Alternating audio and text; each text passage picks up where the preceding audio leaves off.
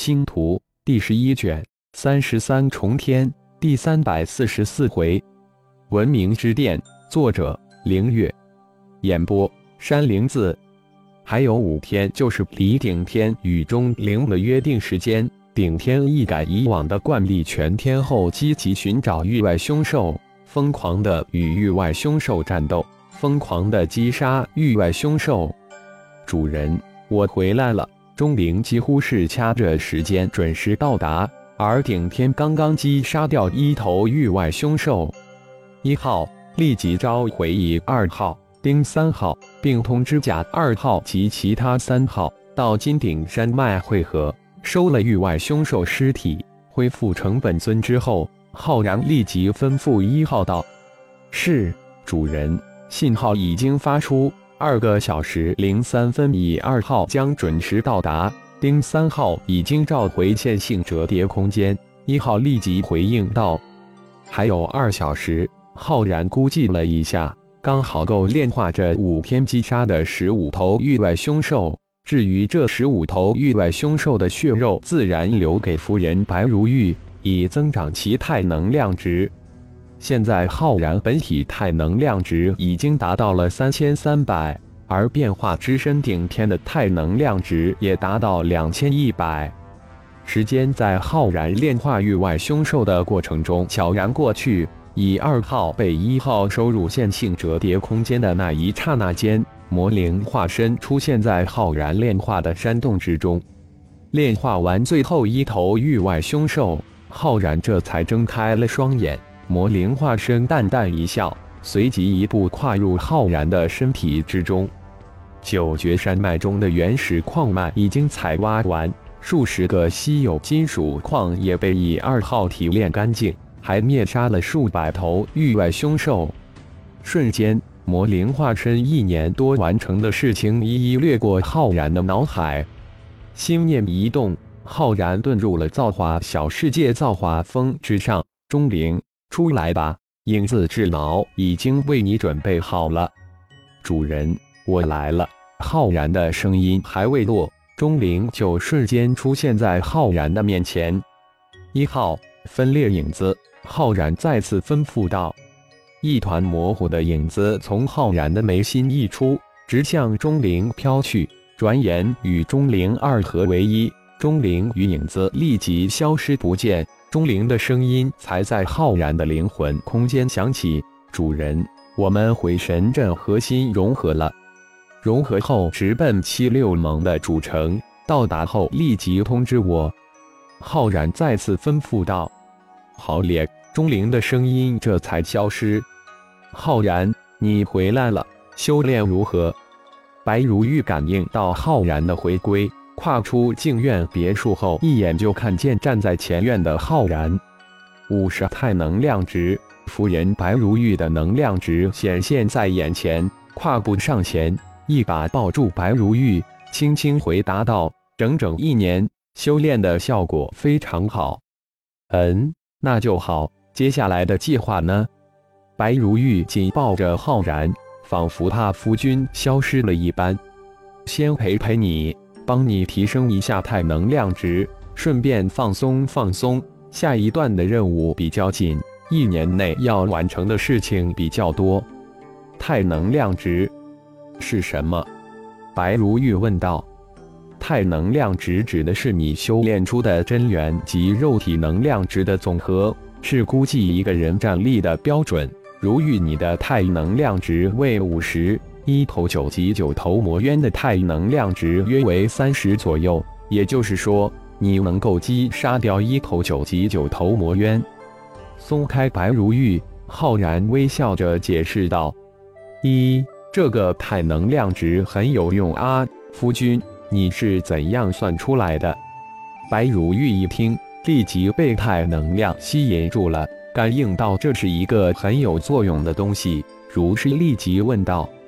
是一好的一项功能，你的超脑暂时还无法办到。不过，我找到提升太能量值的高效办法了，为你准备了大量的域外凶兽肉，帮你提升你自身的太能量值。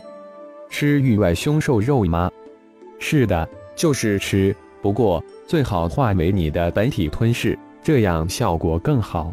浩然建议道：“如果烤熟吃，太能量值要浪费很多，每天吞噬一头就行了，否则会被能量撑爆。”接下来半个月，浩然啥事也不做，专门陪着夫人白如玉。白如玉每天吞噬一头域外凶兽后，接下来就是不停的战斗。造化皇族的一百零八位也被浩然召唤过来集训，其实就是白如玉的陪练。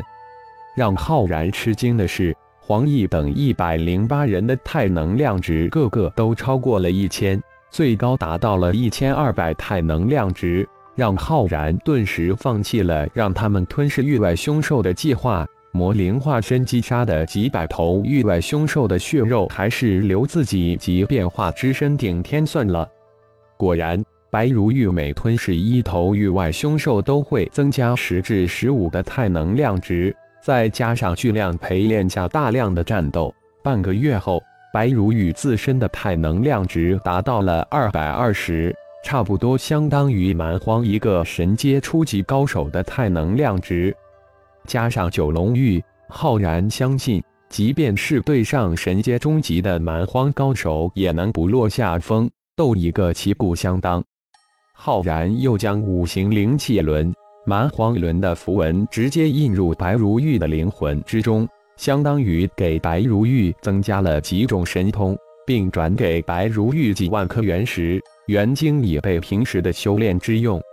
白如玉感觉自己的修为战力在这半个月中增长了好几倍，现在只怕龙飞都不是自己的对手。大长老龙破天及一众龙族就更不用说了，修为达到了渡劫顶峰。浩然，我想在造化峰建造一个由超脑控制的自动化知识培训基地。这样就能将夫君传授给我的大银河联邦的各种管理知识传授给黄奕他们及皇族战士。白如玉将自己的想法说出来，相信这对于夫君浩然绝对不是难事。如玉的这个想法好啊，其实我也有此想法。既然要建造，那就不只是科技文明的知识体系了。我手中可是有四种文明知识体系。不如我们就在造化峰上建一个文明之殿好了，将我掌握的科技文明、魔法文明、修真文明、符咒文明都放进去，然后设一个开放等级。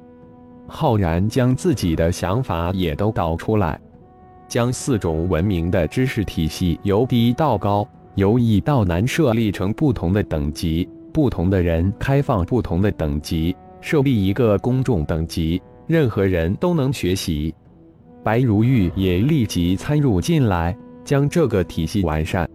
浩然本身就出自大银河联邦，有着扎实的科技文明的功底，又在科技文明体系之中生活，学习了几十年，对于这套分级的管理方法熟悉无比。之所以与白如玉探讨，就是为了不断的引导他。大银河联邦之中实现分级的关键点，就是通过光脑来实现的。每一个人的光脑都是唯一的，所有的信息等级都通过光脑来识别。在造化小世界，浩然决定炼制灵脑来实现分级管理。灵脑不仅融合了修真文明、符咒文明，而且还融合了大银河联盟的光脑技术及哈尔族的科技文明。比起超脑更加的强大方便，也就是说，灵脑将是造化小世界的基础，将通过灵脑来管理整个造化小世界。至于造化风文明之殿的建造，浩然有一个更为庞大的计划，他要将整个造化峰建造成一个巨大的外部智能附件，而不是一个悬浮山。当然，外形还将是一个悬浮山峰的形态。随即，巨大的造化峰改造工程与乙二号、丁三号的改造同时进行。浩然再次投入修炼改造之中。这一次的改造将是几种文明融合的开始。感谢朋友们的收听，更多精彩章节，请听下回分解。